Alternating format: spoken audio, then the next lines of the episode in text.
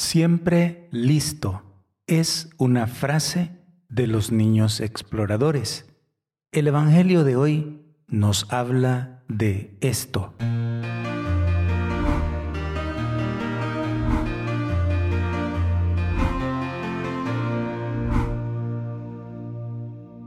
El Rincón de la Palabra. Domingo, 7 de agosto de 2022.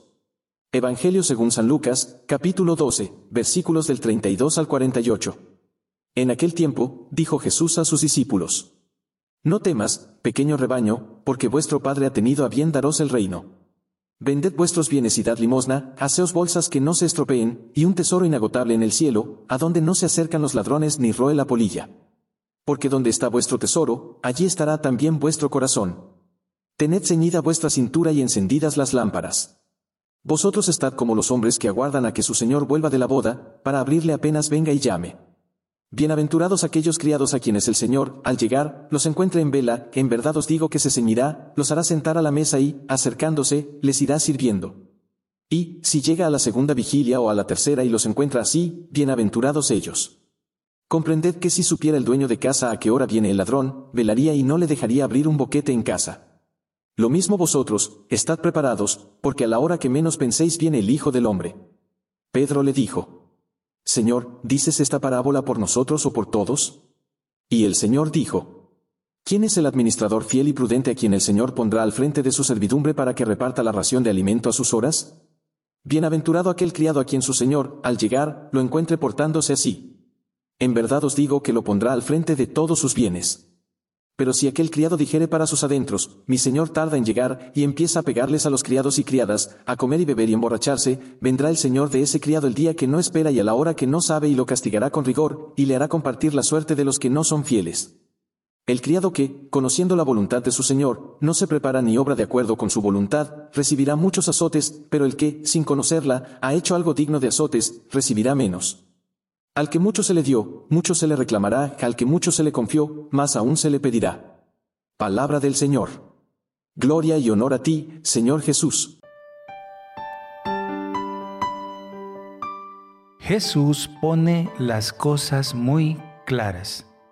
Nos dice que todos servimos a Dios. Somos, por tanto, servidores.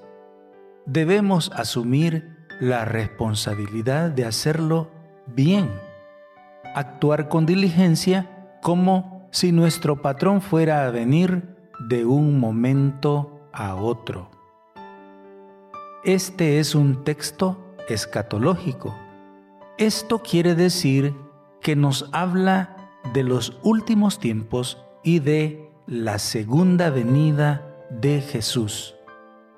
Esta segunda venida es para juzgar al mundo por eso, la necesidad de estar preparados.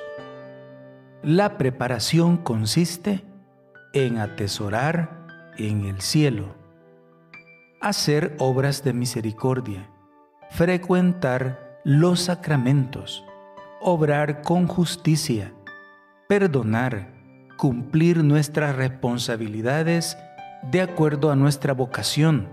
Si eres casado, Cumple tus responsabilidades de casado en tu hogar. Si eres médico, cumple tus responsabilidades haciendo bien tu trabajo, atendiendo bien a tus pacientes y dándoles el tratamiento adecuado.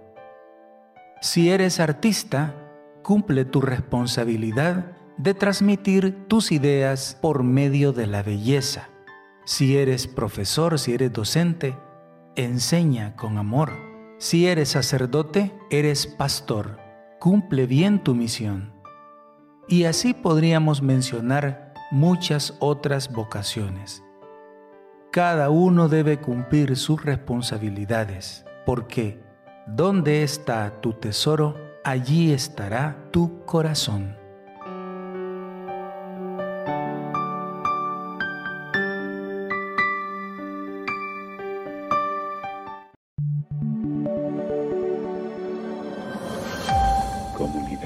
Católica Virtual.